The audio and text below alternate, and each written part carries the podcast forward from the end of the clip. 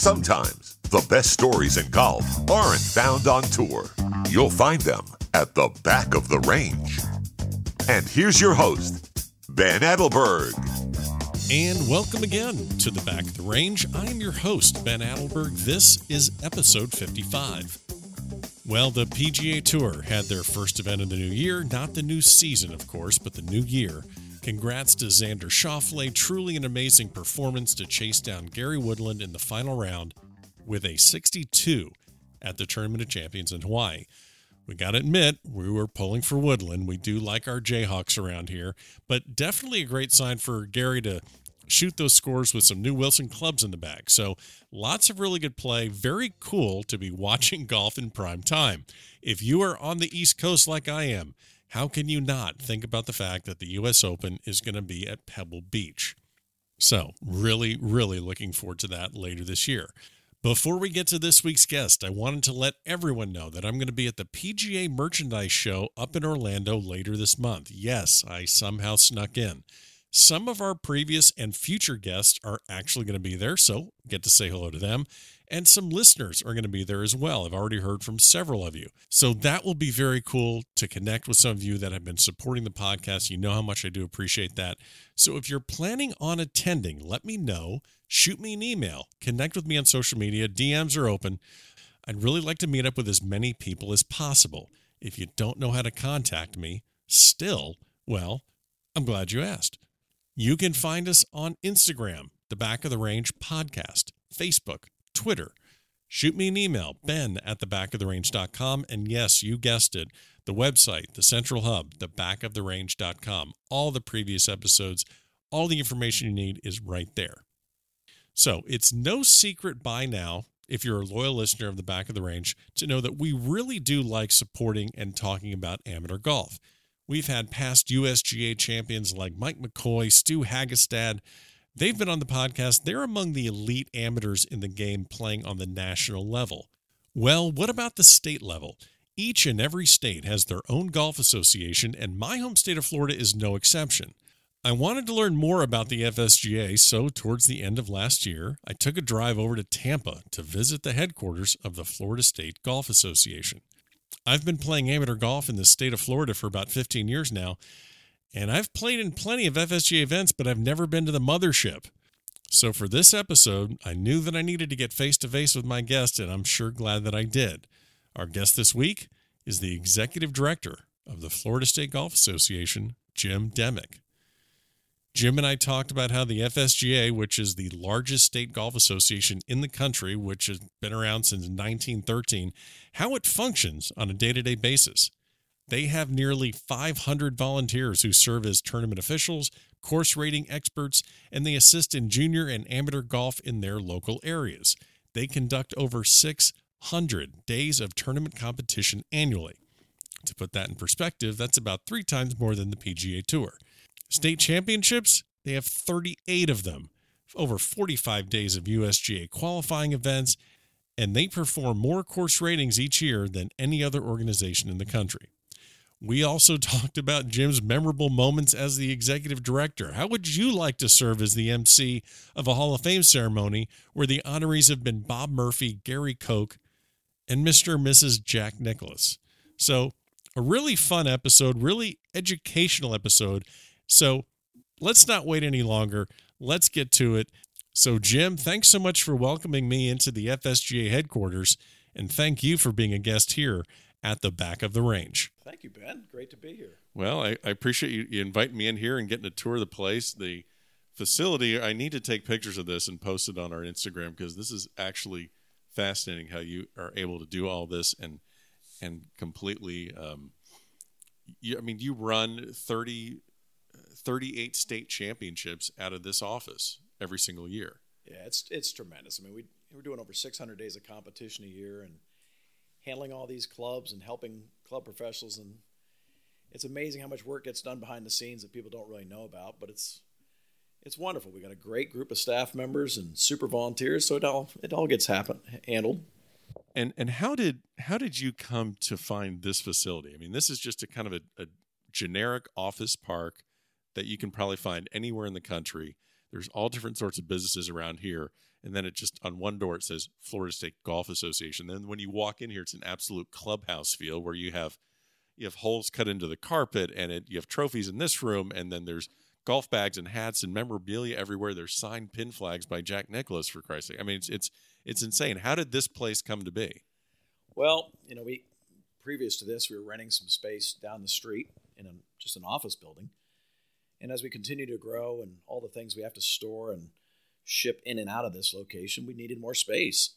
And so during the you know the middle of the recession when things were so tough, we were really looking around and we found a group of buildings in a business park nearby, well located for us, and it made sense. So we ended up buying the building, and it's worked out great because it gives us a lot of space. And frankly, this space is about making sure that the employees can effectively do their job in a good, comfortable setting, and this lets us do a better job for golf. Sure. So, but before we get into all the tournaments, all the services that the Florida State Golf Association provides, you know, our our research team looks into how you actually got into doing this. You have a experience being a CPA, which don't know how that relates to golf in any way. Then a real estate developer. Okay, we're getting a little bit closer. Property, land, golf. I'm I'm kind of seeing where this is going. But how did you first get involved working and and becoming the director of the largest state golf association in the country? Well, was it a dare? Did, so, does someone know something about you that I mean? Were, how did that happen? I had this was this goes way back to 1996. The Olympics were in Atlanta. Okay, a little bit before, a little bit after Hickory shafted clubs, Yeah. but, but before the, the Yeah. M3s and the M4s. Just just before Tiger wins the Masters Yeah. in '97. exactly. So approaching the Olympics, I'm in the, involved in a lot of real estate and had decided to kind of segue out of that. My wife and I were raising two very small children, basically not seeing them. We had other people raising our children. We decided to kind Okay. of bail out. So we, uh, I sold out of my company. She was an assistant controller at Bell South at the time. We looked around. I'd grown up in Florida. She was from Connecticut. So I'd had some property in Tampa, liked the area. We ended up moving our two little kids down here, and I was just happy as hell until finally she said, "You know, you might want to do something other than play golf." So that was uncomfortable, but so How dare her? How dare she? well, yeah, she was. But as it turned out, um, Cal Korf, who'd been the executive director for uh, 14 or 15 years at that point, was getting ready to retire. And some friends of mine knew about this, contacted me and said, "Hey, dummy, you, you know, you're having too damn much fun. You might, you might be great if you know a lot about golf. You've been a good amateur golfer all your life. You know a fair amount about business. They, they could use some help." looks like a lot of opportunity. So I figured, you know what, this might be interesting. I'd, I'd been trying to see where I could do something meaningful, something in the school system. That was too bureaucratic for me and ran me off. But Okay. so I, I looked at this and I, they were kind of a mess, frankly. And I thought, you know what, this would be kind of interesting. So I started talking to the executive committee at that time, Rick Wolf being one of them at that time. Wow. How about it? Uncle Rick Wolf, that legend. Got to get him. He's going to be on the. We're going to get him on for next year. That's been a that's been a goal. So so Rick Wolf is is part of that executive committee. He's, he's part, partly at fault, no doubt. Oh, okay. Well, anytime we can blame Rick Wolf for anything, love it. So, so you come on board. Um, the the growth of the FSGA over the last twenty years has has been phenomenal. But what was it like when you first joined? Like, what was the the culture of golf within the the organization, within different clubs you went to? Kind of, what was the culture around that time? Well, we were a pretty small organization at that point. We really just served a very narrow market, which would be eh, everybody referred to it as the blue tee organization, just a group Sure. of of men. Just and it was a fairly small group. It wasn't an enormous group. It didn't even encompass the whole state because we were kind of hidden. People didn't necessarily know about us. Right. This was pre pre internet, really. I mean, literally, people in Jacksonville. We were based out of Sarasota at the time. I don't know how they'd find out about us and, unless they happened to go into a locker room and a calendar or a schedule of competitions happened to be posted. They might get curious, but but otherwise it was more challenging in that in that day. And now we have people that are literally driving from Panama City Beach in the panhandle of the state down to Jupiter, Florida, and I mean a ten-hour drive just to play in any sort of tournament. You have people all over the state that will go anywhere to play in a tournament. Yeah, we do. We got it's Yeah. a great great group of players, both men and women. So, I want to speak to the fact that even though you are the director and you have a full staff that handles competitions, both men and women, and, and juniors, and handicap services, and there's so many different things that that this organization provides. But um, I want to talk about how important volunteers are to a state golf association. I know we hear that at PGA Tour events or any professional events. You know, couldn't do it without the volunteers. It's kind of a quick blurb, and then it, it kind of get it's kind of can get passed over at times. How important are the volunteers to the Florida State Golf Association? Yeah, they're absolutely essential for Florida. Some of the other state golf associations um, are more staff based. We're highly volunteer based. We have hundreds of volunteers, and some of them extremely well trained, really capable, wonderful people.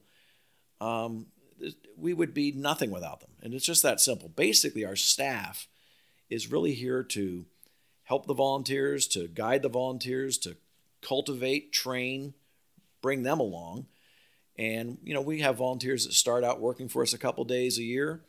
And before you know it, they just love it and they're doing it 200 days a year. And when you talk about what they volunteer doing, like, can you tell me some of the things that they do? I mean, I see them at, a, like, I play in FSGA tournaments, I see them at check ins where you register for the event, or I see them uh, out on the course as a starter. What are some of the other things that volunteers do to, to help the organization run? Well, really three broad categories. You have governance, which is our board and, and those board members around the state. Mm-hmm. Then you have course rating volunteers.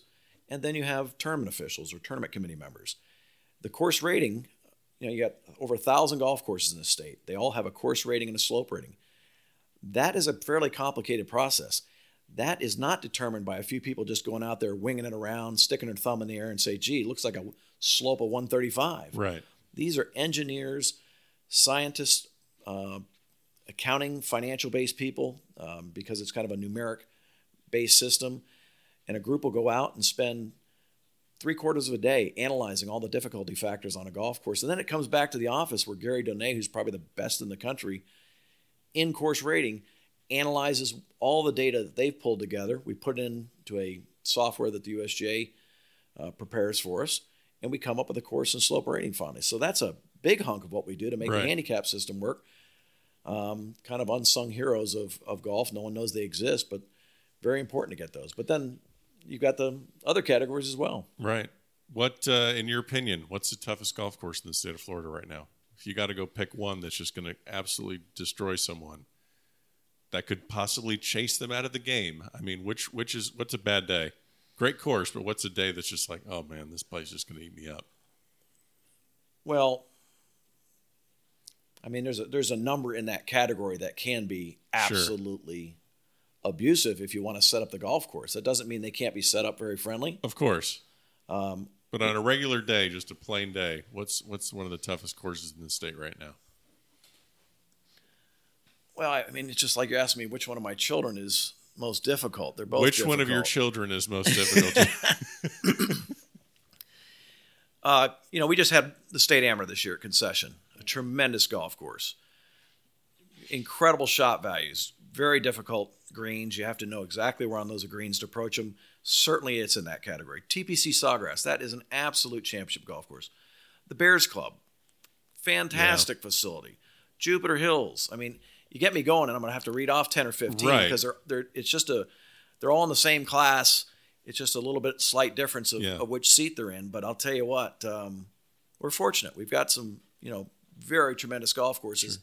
and many of those great courses can be can be made almost unplayable. Of course, you know you mentioned the volunteers with with their course ratings and tournament setup. Um, when you set pins, when you set up a golf course for a tournament, we, you, we don't, actually don't set pins. They do that at bowling alleys. Okay. When we you do select flag, hole locations. Hole locations. Okay. wow. Jeez. You know I can't edit that out either. I got to leave that in there.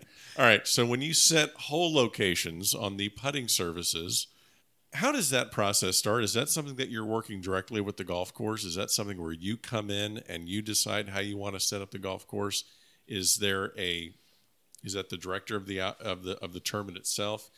Can you briefly explain, just for people that when they show up to play an amateur tournament, whether it's an FSGA event or they're playing anywhere in the country, anywhere around the world, and they show up, they're like, well, well why is that pin there, and why did that tee get picked? What do you have a specific process that you go through for that? A- absolutely, it's one of them. It's a course setup is very important for a, a competition. I mean, we're trying to make sure that the competition was equitable. We're not we're not reaching for fairness. If you're looking for fairness, you're looking you're in the wrong game. But it's equally hard and equally easy for everybody. It's the same. But while you set up a golf course, you're considering the caliber of the players that are playing. You have to be thinking about the type of approach shots they're going to be hitting into the into the greens, what type of how how firm are the putting surfaces. All these things have a big impact on not only tee locations but hole locations. And so, and even your weather is going to dramatic. I mean, today it's raining here. Well, sure. We would be anticipating that if we had a tournament that was going on in the Tampa area today, we would have anticipated this, and that would have affected where we'd have put hole locations. First and foremost, we deal with a lot of rain in Florida. Well, over the course of a four-day tournament, you don't want to have your hole locations all in the low gathering spots because you won't ever get finished. Yep. Yep. So, but hole locations are critical, Ben, and you know you're thinking about par fives where someone might be going at a green and two. Some of it deals with pace of play. You don't want the first couple holes on either side to be brutal because you'll never get going. So you pick and choose where you want to have, you know, very challenging hole locations, and that's relative to the to the skill of the field. A highly skilled field, certainly you can go longer and make the hole locations much more challenging. But after all, most of the competitions outside our state opens and the qualifiers for the national opens are for amateurs, and they're there to have fun. Now right. they're there to be tested. So, you know, we're not, as we say, this is not men's or ladies' day. That's on that's on Tuesday and Wednesday. This is a state championship because we come ready to play. Gotcha. Absolutely. Um, you mentioned setting the the hole locations and making it tough for for t- for more skilled golfers. I just thought of probably the the, the best players and the toughest day for the Florida State Golf Association, I would guess, is the day where you have your your U.S. Open local and sectional qualifiers. How big of a monstrosity is that operation to conduct all of those local and the sectional qualifiers in the state? Well, the U.S. Open is the one national championship that has two tiers of qualifying. So that is where you're right. We have local qualifiers. We'll run 15 local qualifiers around the state over the course of about two weeks. And then players not only from local qualifying, but also players that are exempt in the sectional yep. will then appear at sectional qualifying. And so it's a great effort to get all those local qualifiers ready and conducted. Uh, the part of crazy things happen. You know, you've got this is being conducted in May. Well, that's when a lot of courses are coming out of an overseed period. Sure. So what was a gorgeous golf course three months ago may go through a bad transition. They may have, we may not have known that their Bermuda grass was weak the prior late summer and fall, and suddenly all the overseed dies out and the greens are much less than you want. So you encounter all sorts of surprises, mostly bad ones, when you're running golf tournaments. And then you've got weather pushing you around. But ultimately, you're right, that comes down, in this case, to one of the U.S. Open sectionals. Um, which you're dealing with, you know, extremely capable players. Sure over 36 holes in one day. And that has to be set up, you know, as first class and challenging as you can set it up. I, I, know you've seen tons of them. You've been on hand for tons of them. Can you think of just a, a great story from a sectional where, whether it went four or five additional holes or just a, a story of one guy getting through or one guy not getting through or, or well, this last year we had a play. Well, we had, we literally had a playoff where Tyler Strafaci qualified on the first playoff hole, and he went from there to the to the U.S. Open. Yeah, and uh, and since he was an amateur, we've known him since he's a very small boy. One of our printed pamphlets shows him as a little boy hitting a shot at Disney World and the sure. parent child with with his father Frank. But he was uh, when he suddenly made this putt. It was actually on the second uh, playoff hole, and suddenly he realized, my God, he was going to the U.S. Open, and that also made him immediately qualified for the rest of the USGA National Championships, was basically sent him to Pebble Beach for the US Amateur. So to watch something like that um, from a family that we've seen grow up with us was is just fantastic. Another, I'll tell you a section story I like a lot. Um, we have an interesting pace of play policy. I wouldn't say interesting necessarily, but it's pretty pretty clear and specific. It's certainly different what the PGA Tour uses. Yes, well, we're gonna we're gonna get into that too. So let's go ahead with your sectional story. I want to ask you about pace of play. Well, our pace of play policy is fairly simple. We tell you how long it you have to play each nine, Right. and or actually the front nine, and then how long you have to play the total 18 holes. And fortunately, we've been doing this for about 10 years. Our players that play with us uh, with some frequency, and our junior players that have come up using this checkpoint system, have become quite used to it, and it actually works because players are more aware of their position. We're not trying to get anybody to race around a golf course. But a couple years ago, I was explaining this, and it's a challenge at a place like a U.S. Open sectional because you've got players dropping in from the PGA Tour, from other countries. They don't know about this. They've been playing on all sorts of different pace of play policies, whether they were enforced or not, in different parts of the world. Well, Luke Donald's at the Bears Club, and on the first tee, I'm describing it to him, and you have to say it in pretty no uncertain terms. Hey, you guys don't make your checkpoint at the end of nine, you'll be subject to penalty, which means someone's probably going to get penalized if you're not under your time or within 15 minutes of that group ahead. And this is Luke Donald at his home course too. Absolutely. So it's a it's an interesting conversation. You're talking to this guy that's trying to get into the U.S. Open, playing at a place that he lives. He lives there, and then some guys like, all right, here's how we're doing it today. And so yeah, continue yeah, that story. so and naturally, you know, I'm trying not to feel like I'm bush league here talking to Luke Donald. Sure. You know, but just the same, that's kind of how you feel, and I'm kind of explaining this a very foreign concept to him. But he was pretty interested by it. And so he, he asked me questions. He goes, Really? He goes, You really will penalize? He goes, Actually, we do. And we have in this competition in the sectional before. And he goes, Wow. And he said, Does it work? And I said, Absolutely. We're going to get around here in about four hours and 20 or 30 minutes. And he goes, No way. Because he's played in different qualifiers. He's seen everything. He's seen the five and a half hour rounds that everybody hates. And I said, Luke, do this for me. Find me after the first or second round. Because he just didn't believe it. I said, Right. and, and, and come tell me what you think about it. I'd love to hear it. He came and found me after the second round. I mean, I was way back in the clubhouse. He was looking for me. Someone brought him to me. And he said, My God, this was fantastic. He goes, Why doesn't the why didn't the tour use this? Because we played our second round in about four hours and 20 minutes. sure. So it really worked. Now that's a not a full golf course. We had about 65 players, but just the same, these guys were you know grinding it out to go to the U.S. Open and uh, playing a you know extremely challenging championship level golf Of course. course.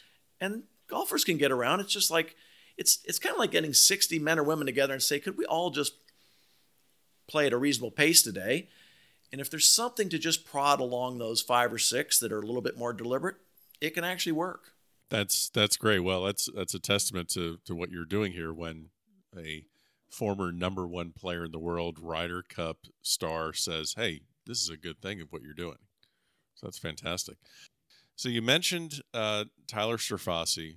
He is obviously not the only star that has come through the the FSGA to go on to bigger and brighter things. I think Tyler is um, he's at Georgia Tech, if I remember correctly, and he is going to be uh, at the Walker Cup practice sessions this winter. So he's definitely on the radar of the USGA to play in the Walker Cup.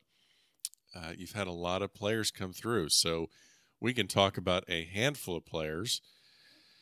Uh, Billy Horschel, Blayne Barber, Sam Horsfield, Tyler McCumber, uh, Koepka, Lexi Thompson. Uh, I mean, you've had all these great players come through. What's the what's a memory that comes about when you've seen some of these players as a junior through the Florida Junior Tour, which is a whole other conversation we could have. But when when when is when did you first meet one of these players that you can think of? Oh, I think Lexi was the one I remember the most, probably Okay. because at age 10, at that point, our junior tour was only 13 through 18. Now we go down to nine with a division that goes up to between nine and 12. But nonetheless, um, her father Scott had, had contacted us and, and basically said, "Look, you know, this she can really play." Um, we knew her older brother at the time, and so we said, "Okay, we're gonna let her come out and see how she does." And and we we did that at that Yeah. time frame. We allowed people to play up into the 13 to 15 age division if it could be demonstrated that they had the capabilities.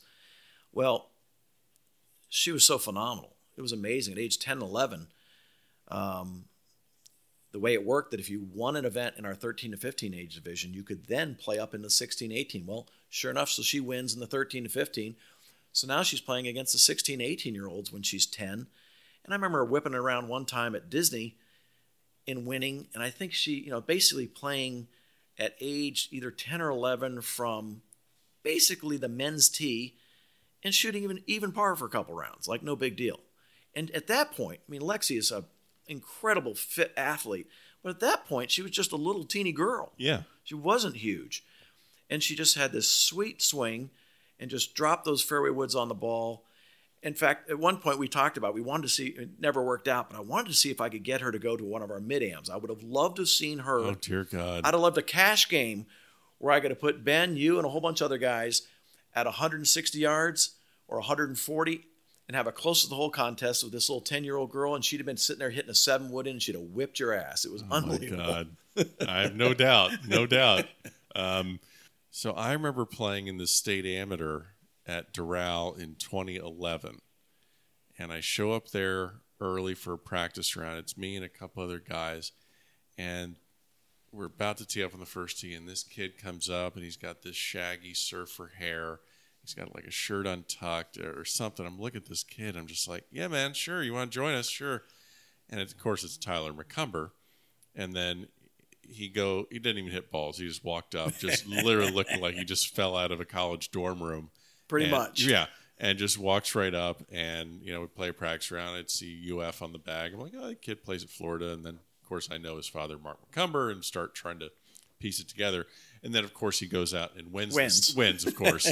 and I think I saw him at the pool with his father hanging out after a round. He's doing cannonballs into the pool and just, and I'm thinking to myself, okay, this is something. But yeah, so he wins.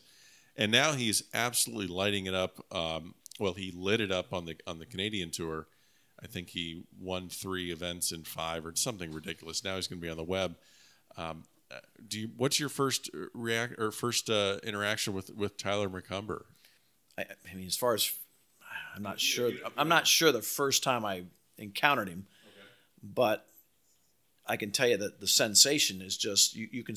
There's times you see something special in players. Okay. Now it doesn't always pan out. Usually doesn't, in fact. But there's a certain small solution set that you can just see, see the skill. You just see the orientation. Even though, as you described, it kind of comes in a rough and tumble bundle. The the That just- was definitely a Yeah. little tattered there. So Yeah, it looks like it just kind of fell out of bed. uh huh. but there's certain players that can put the put the club behind the ball and just get it done. I mean, growing up in Palm Beach, I mean, I played a lot of golf with Calcavecchia, and you know, Oh. Mark had kind of a rough and tumble way, just just like he does now. My God, did that ball get in the hole fast? It, was just amazing. So there, you see that quality in players, and you know, I've heard many players talk about through the day about people just having the knack, the ability to get the ball in the hole. And there's just that special level of talent. I mean, Bob Murphy, you you know, you've interviewed Murph. Murph was great. Murph's an amazing athlete. I grew up next door to him. Watching Bob Murphy play tennis, now he doesn't look like a tennis player, just generally, because Murphy Right. Murphy's generally carried an extra four or five pounds around. Well, guess what? It doesn't matter what sport he's playing. The hand-eye coordination, the skill of that athlete, phenomenal. Yeah. I mean, just so it's it's it has to do with a lot of God-given gifts, but it also has to do with the hard work and it all coming together. And then, as we all know, it comes to it's it's what's in your brain, and when that clicks, look at Brooks. I mean, Brooks Brooks wasn't the, the all-star junior player Right. but he got it together. Boy, did he work on his his physical strength and athleticism, and got his head together, and good as anybody in the world, no doubt. Yep. So we, we talked about a lot of these juniors coming up. I've talked to a lot of college coaches. I've talked to junior players. I'm constantly playing amateur tournaments, bump, bumping into to kids and parents. Um, you know, what advice would you give to parents on how to get their kids into golf the right way, get them competing if that's what they like? What are your kind of thoughts on what you've seen out of parents? Because you're around it so much. What are your thoughts on just junior golf as a, as a whole? Like, what's maybe a good blueprint to, to help kids along? Uh, first and foremost, remember you're supposed to be supportive. Right. You're not supposed to be an overbearing, pushy parent. This isn't about you; it's about your child. And I've seen a lot of kids. It happens so much. It happens more, I'm afraid, in in women's golf, where the junior golfer, and I'll blame the fathers. The fathers push and push and push and push, and we see so many girls get out of college and just stop playing golf. They're sick of it. They're tired of it, and it's because they weren't having as, as much fun as they weren't. Right. It, it was a job for them since they were 12 or 13 years old. You know, we talk about Lexi, what an incredible star. Well, she's been playing golf as far as she can remember, but the family kept it fun. it, it, it was a recreation. It wasn't a required regiment, and she loved it, so she did more it. You have to keep them a little bit hungry, um, and you don't do that by shoving them all the time and just being omnipresent in their face. And so I see that as probably the biggest drawback um, with some parent actions. On the positive side, I mean, I'll, I'll, I think of Buddy Alexander, you know, his son Tyson, fine player. Well, his buddy was bringing Tyson up, as Tyson was playing golf, Buddy's coaching at University of Florida. Tyson's a good junior. Buddy did this decided to not make him just go the whole full blown AJGA schedule. He didn't go all Florida Junior Tour. Buddy was very rational about it, and I talked to him about it several times.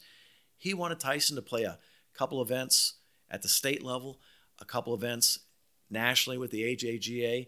He wanted to go play in some adult events. He made him kind of a well-rounded, balanced right, schedule, right. and I think that was a great approach. Right. And also playing with adults, kids have to learn how to be mature and respectful and, and elevate themselves to interact with adults, and that's important too. Yeah, and, and, and I think I know as a junior golfer, in my day and age, there was, you know, growing up in this east coast of Florida, there weren't as many junior tournaments. My gosh, there's so many junior tournaments to select from Oh, as yeah. a junior. You know, you can play every day, every week. As a result, growing up, we played with more adults than I think the junior golfers do today. So Yeah. I got the benefit of playing with a lot of adults and learned how Etiquette. people handle themselves. Right, exactly. Um, well, let's talk about a really fun part of your job and about what the FSGA does. You have your annual dinner and your Hall of Fame induction ceremony uh, every year. Uh, depends on, you know, obviously not may have more than one honoree each and every year. But going down the list of names, you have Fred Ridley is in your Hall of Fame. He is now the the chairman of the uh, the Masters now at Augusta National. Yeah, I think I think going in our Hall of Fame was a launching point for Fred's career. I think I- that really that's where it took off. I, I think I mean clearly, uh, and and boy, this podcast is going to just explode as soon as I get inducted. So, are you choking on your drink over there? Is that what's happening? Okay, um, but no, you have you have Gary Koch, uh, who's a legend at Florida. Same with Bob Murphy. You have Jack and Barbara Nicklaus. That has to be a very special night where you get to honor the the current year's champions and then reflect back with either Hall of Fame induction ceremonies or lifetime achievement awards pick a story. There has to be tons, but but have you ever just been at one of those events and just looked around the room and said, "I can't believe I'm here right now"? You know, it happens every year. Okay. It's because it, it, it encapsulates kind of the full breadth of what we do. Mm-hmm. We're there honoring our volunteers of the year. We're honoring volunteers that have been working with us for 25 years and people of that caliber. People that are being inducted into um, the Hall of Fame. Sometimes those are volunteers. Sometimes they're legends of the game that have meant so much to Florida golf. Yeah, it's it's uh, every year I sit there and just am kind of overwhelmed uh, how it all comes off. And, and, you know, we run some videos and things that kind of encapsulate everything that occurred during the year. And the year goes by as such a blur each time that when you sit back and, and watch it, and we, we sense it here in the office when we prepare the materials for the annual dinner. And it's just, it, it makes you feel good because Yeah. you think, good gosh, all this running around that we've been doing is, uh, has touched an awful lot of people. And so, yeah, it's a, it's a it's a wonderful evening, but it's also it's a nice reflection on all the people that give so much to make this possible. And that's our our volunteers first, and a bunch of great players that are a lot of fun and quite frankly are awfully good people. Yeah, the um, of, for all the years that you've been at this dinner, uh, the the Hall of Fame induction ceremony and the awards dinner, there's a lot of speeches that happen, whether it's by Player of the Year or or a um, or an honoree. Can you think back to one speech that you just wish would have gone on about 15 or 20 minutes longer because it's so entertaining? Or, or there, you could see like, man, if we could just get this guy or this woman, you know, get get him out and just, you know, let him just turn him loose or turn her loose, telling stories. Oh. You would just like, yeah, just don't bother me. I want to listen to the, listen to this conversation. Well, uh, listen to the story. One that comes to mind: Taffy Brower, a, a amazingly accomplished amateur uh, player from Southeast Florida. Uh, she is just so wonderful and so down to earth, homespun. And she got up and made her speech, and it was so moving. And she was talking about uh, her husband who had passed and and how, what that meant to her. But the way she described it and talking about, I mean, she just didn't let any, anything go untouched. And Yeah. she was just hysterical, but moving and, and wonderful. And Right. so when you get to see the personality of, of someone coming out that everyone loves already, it's just great. Um, it- it's just really special to see that. That's awesome. So, um, you know, we've mentioned all these great honorees at this event. You know, one of the volunteers that I really do miss a lot is uh, is Mallory Privet. You know, I have a, I mean, my Miller, Mallory Privet story is involving a, a U.S. Mid-Am qualifier at Quail Ridge in Boynton Beach, where it's pouring down rain, and he's just like, "All right, boys, go play," and it's just it's literally pouring, and just we had to go play. And then there's another time I had a, a Florida Open qualifier at the exact same golf course, and it's we're in a weather delay for three hours. And it's literally me, the other guy I'm in the playoff with, and Mallory, and I think one other person. And we just sat in the, at Quail for about three and a half hours. and I and and of course I lose the I lose the playoff. That guy gets in. I get in as an alternate anyway. So for four hours it was it was a waste. But um, but it had to be done because Mallory was kind of a, a very just stickler for the rules and just a very very good uh, rules official and tournament director and volunteer director.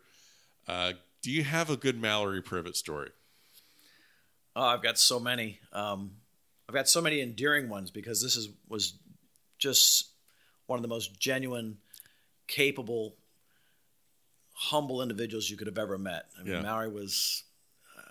I miss him dearly too. I think everyone that ever knew Maury does because he was just special. Um, and he had a very, you know, he was a Southern gentleman. Maury was not very tall, so he didn't have a No, he was not. No, he was not.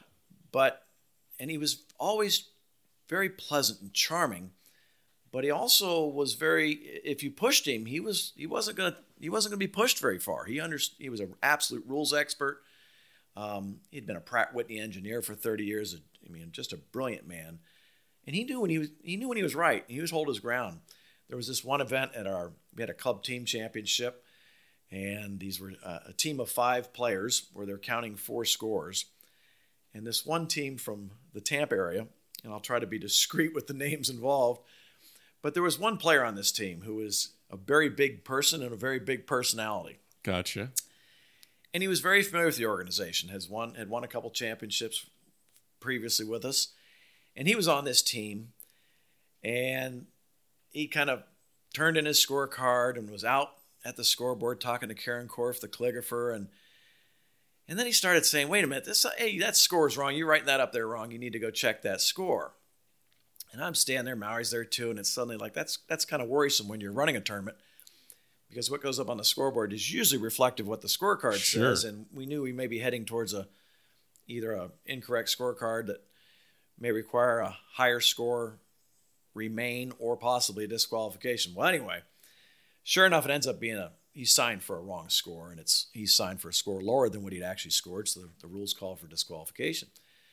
So we got to go over and tell this big personality that big man on campus doesn't take this news very well. I'm just looking at your brain going through the Rolodex of how do I not say Oh. portly? Um, No, he's just big. Okay. I don't mean portly. He's big. Okay. he's a big he's- man. okay. Yeah. He's twice the size of Mallory. So okay. and he gets so pissed off once he realizes that this disqualification is going to stand. He and he knows he he knew, He but knows he, but he just suddenly he just was so frustrated. I think he was really more embarrassed for himself, but it came out as sometimes it does with competitors. He's just furious, and he and he had his golf bag off the cart next to him, and he picks his golf bag and throws his golf bag 15 feet with all the clubs in it in front of the scoreboard. And so I got little Maury Privet here at all five feet, five, four inches, going up to Mr. Six foot, five inches, and just puts his finger right in his chest and makes it very clear if you do anything, say anything more, you are out of here. And he was, I mean, he was dead serious. And it was just, You it was just so funny looking at that comparison of big and small, and he got after him. That's awesome. That's awesome. Um, well, that's a great Mallory Privet story. Yeah, I, I, I miss him dearly as well. Um, all right, so I want to ask you a little bit about you know you, you run so many tournaments, junior amateurs, boys, girls, state am, state opens, a lot of serious tournaments with a lot of fantastic players. But the game of golf, there's a lot of people that play around the state, in, in many states in the entire country, where, you know, they have their little game with their buddies. maybe they shoot in the high 70s, low 80s. They're getting a handicap. They got a breakfast ball, and oh, those that putt's good. It's not serious competition. Yeah.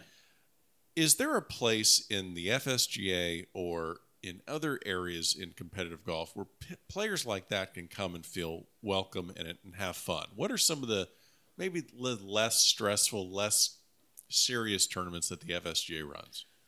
Well, it's like you're setting me up for a promo. I love it. Um, I mean, I'm getting stories, so I'm going to help you try and get the word out about this. You know, 106 year old organization that's the oldest in the state of Florida.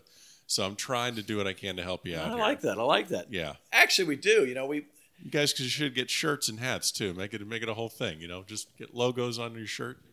Yeah, it'd be good. We'll get dialed up. Yeah, just get something.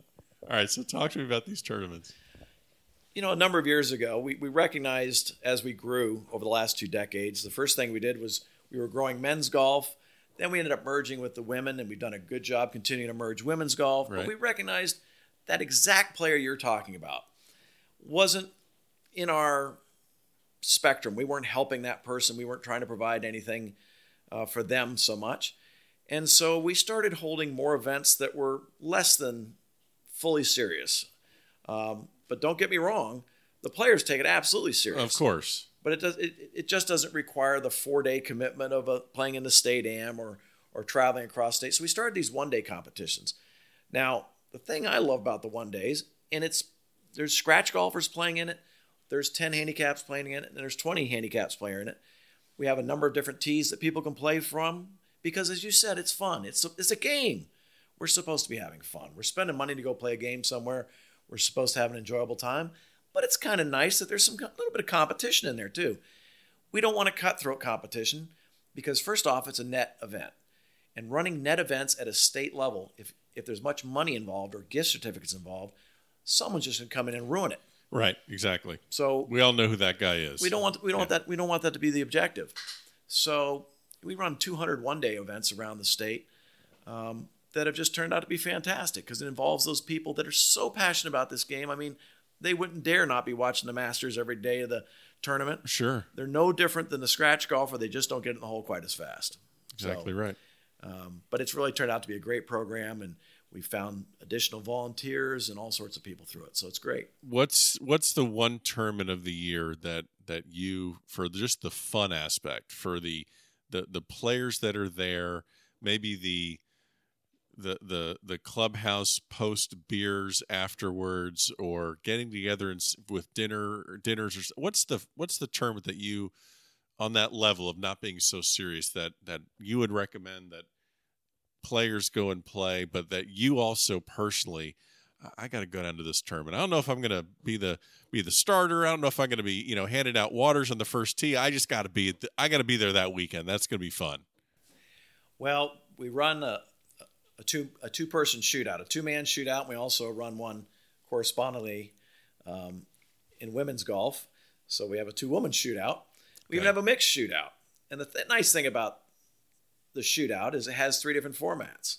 So you're playing alternate shot with your right. partner, which is always testing. You get to play a, a two person scramble, which is fantastic. And then you get to play four ball or best ball, as a lot right. of people call it. And then just the nature of that, we play specifically the the women behave pretty well. It's the men that what carry on quite a bit. Uh, so I mean, our two man shootout uh, is just a blast because yes, you've got some players there that are very good players, and, and they're they're planning on winning. They're going to give it everything they've got. Right. But just the nature of the event causes there to be a lot of players there that they're playing hard, but they're having a hell of a good time doing it. So. Um, we actually play two rounds one day. That's when we're playing the alternate shot and the in the two man scramble format. And there's probably a few beverages handled at, at the at the turn. Um, and it gets to be just a it's a heck of a lot of fun. I think one of the ugliest uh, one of the ugliest days in the FSGA is the Sunday morning round of the two man shootout after 36 holes on Saturday and all the alleged uh, adult beverages, and then you have to be there for the 8 a.m. shotgun the following day. Yeah, it's it it separates out the men from the boys pretty easily. Yeah, you know, I, I've seen a couple bloodshot eyes, and I've uh, I've seen a few things there. Yeah, hold the, hold the names out, but give me a good two man shootout day two story. But yeah, keep the names from the, from uh, we don't want to incriminate anyone here. Well, we've yeah we've, this is we've a family show. This is a family show. we have had some players on that final round have a little trouble getting to the golf course a couple times. I'm not sure if that's not you know I'm not familiar with the area where we held the course or or something else, but they've been delayed. So we've had some issues with players getting to the course or as you've suggested, just a little trouble getting into their cart almost. So, but again, it's a good competition. But the boys are playful, um, and mean, there's it's even happened on day one where I can think of one player who I know very well, who in the middle of this afternoon round forgot what format we were playing Whoops. and got confused at which format we were playing. So we had to you know straighten them away on that because it's important if you're Sure. to play the correct format, of Yeah, course. that's. so. I mean, rules are rules. You yeah, mean, absolutely. you So don't want to get too technical. Okay, so we have uh, a small segment at the back of the range called the Quick Bucket. These are quick little rapid fire questions. I'm going to get into that in a minute, but I'm going to throw a hail mary and go go into this topic and see how far I can get you. And if we have to wave off, we will wave off. In my experience, one of the most controversial things that's occurred in the Florida State Golf Association was surrounding this year's state mid amateur championship. It was at Coral Creek. Uh, there's a controversy around the final match between Mark Dahl and Jeff Golden. The specifics or the alleged specifics of, of what occurred are readily available on the internet, and that can be researched by anyone interested.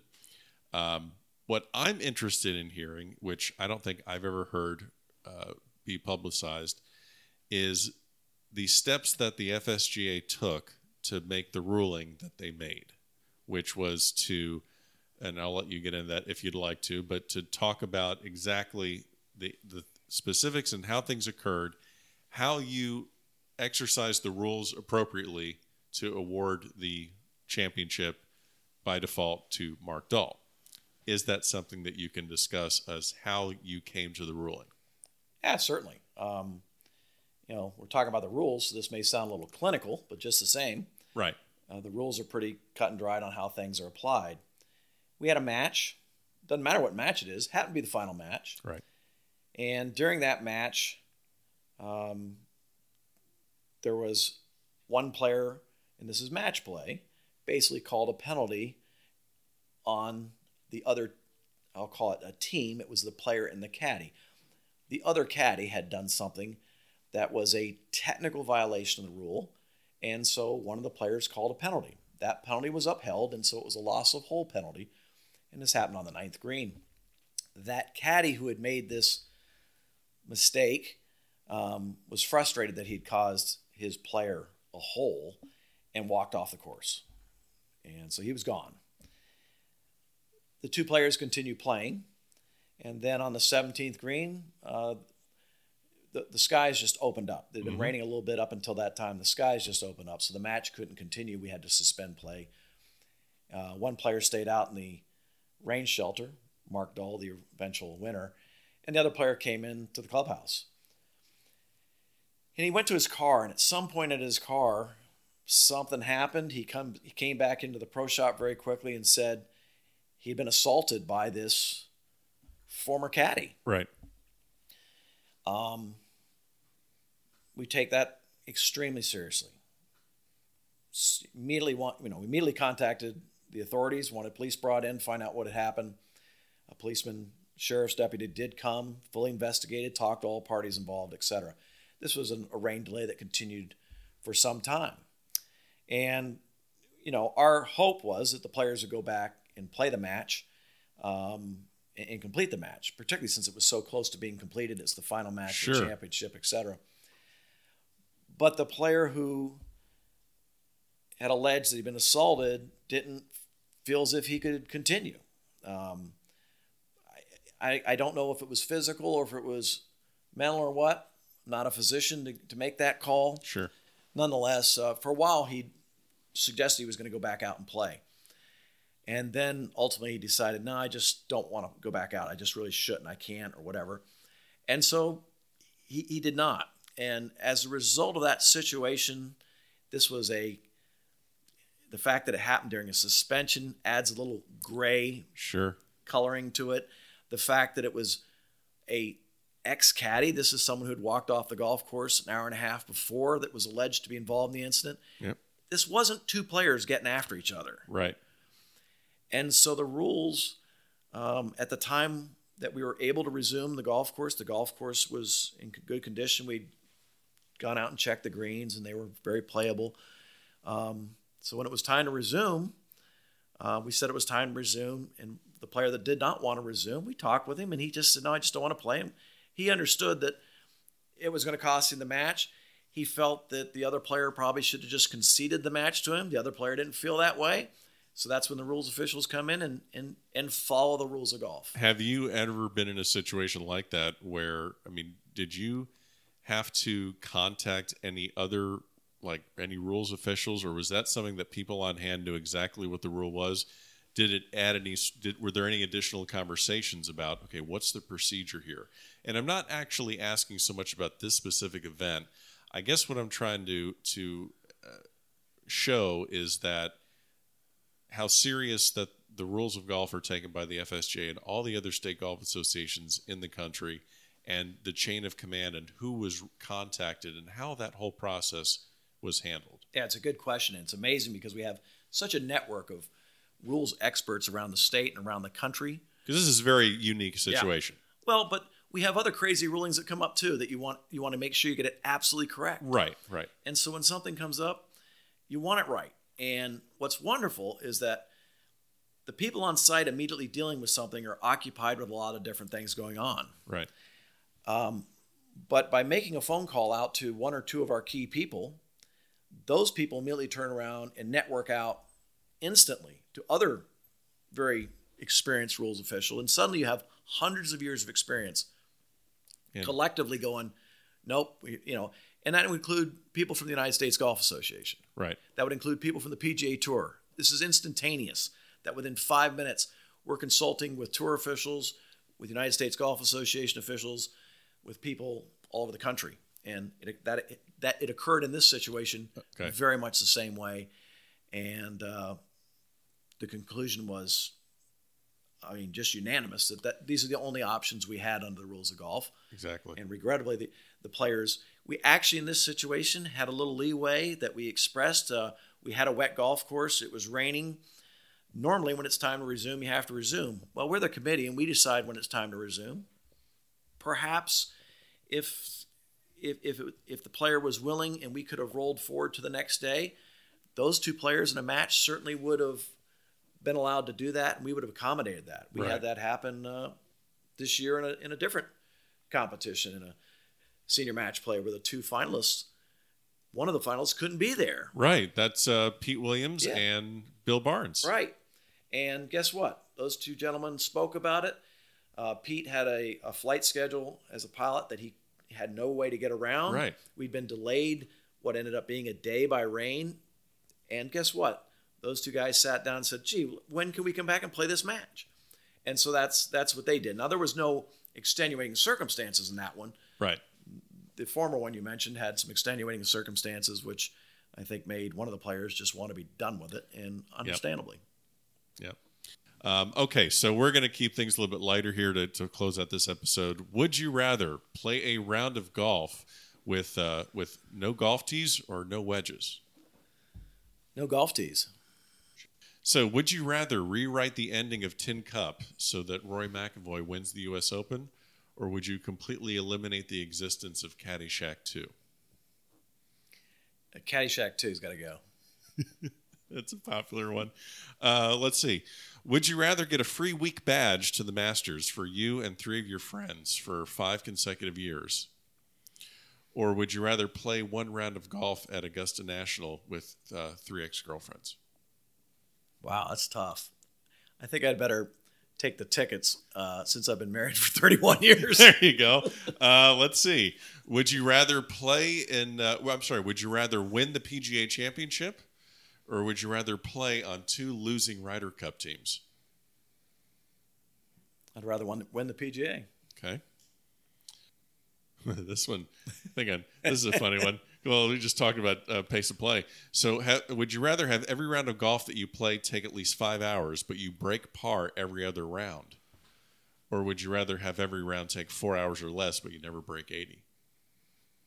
I couldn't play the rounds. I couldn't play that all my rounds over five hours, so I'd quit the game. There you go. Uh, let's see.